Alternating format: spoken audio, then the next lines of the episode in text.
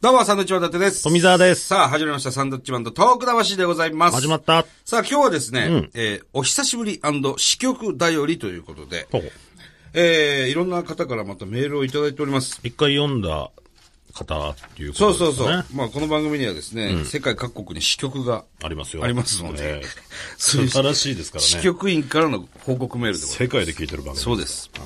えー、まずはこちらの方。元シンガポール支部のエリです。うん。エリさん。元シンガポール支部ですね。えー、今年の1月に帰国し、東京に住み始めました。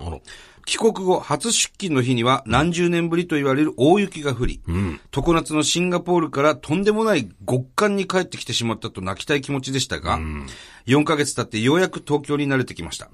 そして私、シンガポール在、えー滞在中に、遠距離恋愛の末、シンガポールの日本大使館で日本に住む日本人男性と入籍したのですあ。ら、夫と一緒に住むのは初めて。帰国後始まった共同生活にもようやく慣れてきました。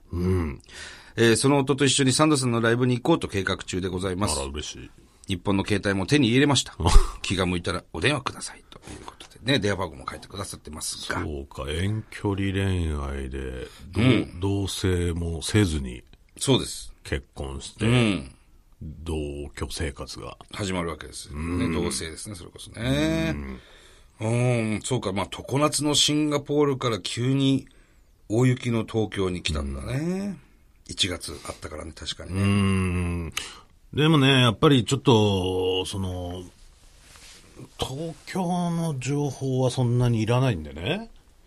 いるんで、我々も。はいはいはどっか、 どっか行ってもらっていいですかい。 いね。や、せっか く、せっかく戻ってきて、戻ってきましたっていう報告です。まあまあ嬉しいですけどねだからだから元シンガポール支部のそうですね。エリさん、まあ、富澤がこういうので、えー直ちにですね、えー海外 へ、また旅立っていただいて、そうですね。外国からこの番組を聞くという。うん東京の情はね、まあ僕らも持ってるんでね。ね元支部長としてのその、責誇り、任誇りというかね。プライドええその、えもっと持っていただきたいそうですね。どっか転勤、どっか転勤してほしいですね。 いややめなさい。 さあ、こちら。はいえー、ロンドン特派員の勝健ですあ。りがとうございます。子供たちも大変喜んでおりました。ああ。が、まあ、この間電話でね、ずいぶん前ですけど、は電話で繋いでありました、ねえーお子さんなんかにも変わったりしてねんどん。ねえーえー子供たちも大変喜んでおりましたが、えー気がつけば、最初のメールで番組の趣旨である東、えー東日本大震災の話に全く触れてないことに気がつき、 私のあの当時の話を共有させていただきたく、改めてご連絡させていただきました。3月11日、私はとあるビルの34階におりました。地震が少し収まり、部屋の隅にある休憩所から下を見ると、総理官邸に黒りく黒塗りの車が数台入っていくのが確認できました。またレインボーブリッジの奥の方から黒煙が上がっているのも見えました。その日は小旅行用のスーツケースを持ってきており、エレベーターもすべて止まっていたため、34階から非常階段で1階まで降りていったのを覚えております。まあ、これはあの、要するに2011年3月11日、私は、ね、そのビルの34階にいましたと。まあ、今はロンドンにもちろんいらっしゃるんですけれども。まあ、ね、その当時の話を全くするのを忘れてたということで、改めて今メールをくれましたね。申し訳ないですね。ありがとううん、ありがとうございます。だからロンドンですよ、ロンドン。ございますね。ああまあ、ね、東京なんかも大きく当時は揺れてますし、あの日のことは全くこう忘れられない一日に皆さんなってるでしょうからね。逆に僕らで言うと、東京の状況が本当にテレビとかでしかわからなかったのでね。まあね。うん、お台場ね、フジテレビが燃えてんじゃないかみたいなね、はいはい映像も見ましたけども、うんなんかね、みんな歩いて帰ったとか、そうだね。お互いがお互いをこう心配した一日でしたね。これはね。ありがとうございます。あありがとうございます、わざわざはい。さあ、続きましてこちら。えー、インド支部。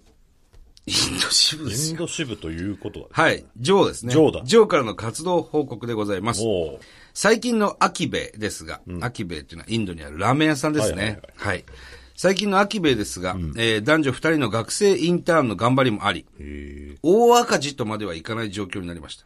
ただ、譲り受けたホテルが大赤字。そう なんです。彼は、インドのね、でっかいホテル、もらったんだもらったんですよね、これね。アキベイの売り上げを食い潰している状態です。へ一つがうまくいき出すと、一つが落ち出す。なんだかもう、楽しくなってきますえ。ね。 どうしたおかしくなった。そして、日本に旅行会社を作りました。マジか、おい。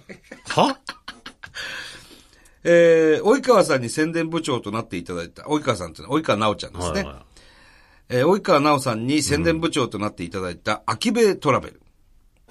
本格始動の第一歩です。タイアップしている南インド最大の旅行会社、パルビーンホリデーの日本支社。その名も、パルビーンホリデージャパンです。秋米の社長のご厚意で、僕はその会社の役員に入れてもらえるみたいですい。。役員はい。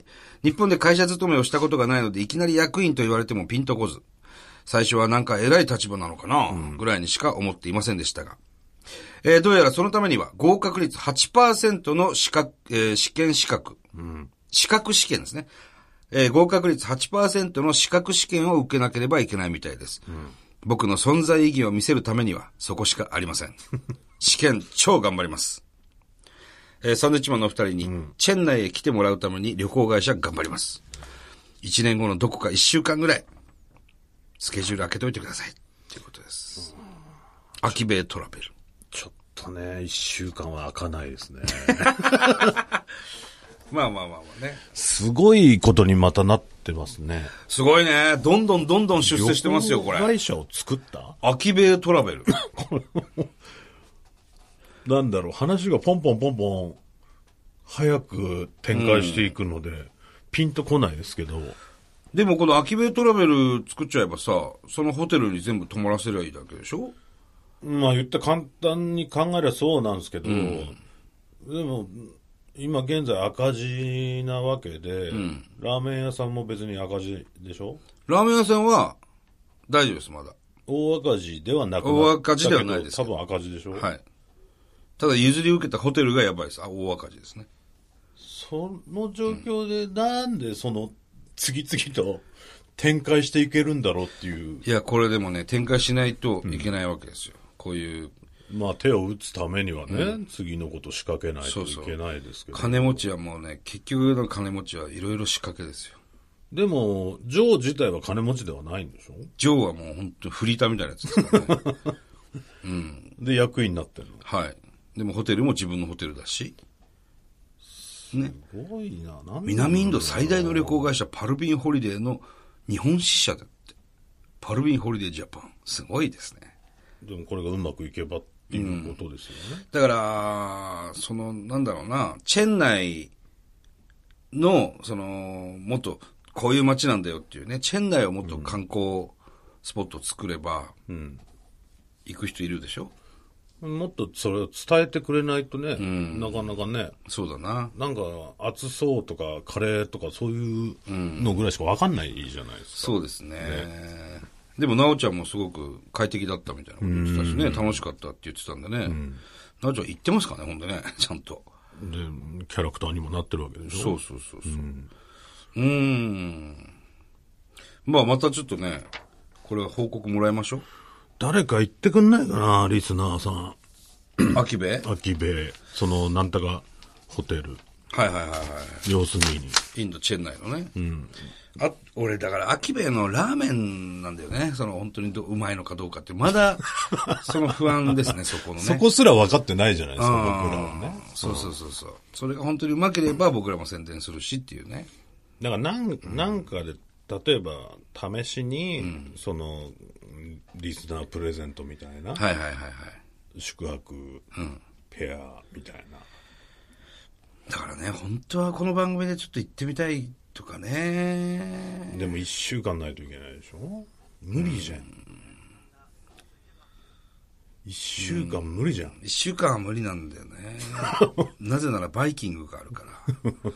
生放送がありますしね。そうそうそうそれでなくても今、僕らレギュラー15本あるんでね。ちょっと多すぎるんだよね1。週間はね、開かないんですよね。多すぎるわ。うん。ちょだからもう本当に。でもいずれ行こうよ。暇になったら行きま すそんな状況が長く続わ続くわけがないのでね、え長く、なんとかこう、次々終わらしていきますんでね。レギュラー番組を。そしたら秋兵衛に行きましょうよ、ねねこの番組が終わってしまう可能性もあるし、やめてください、それは。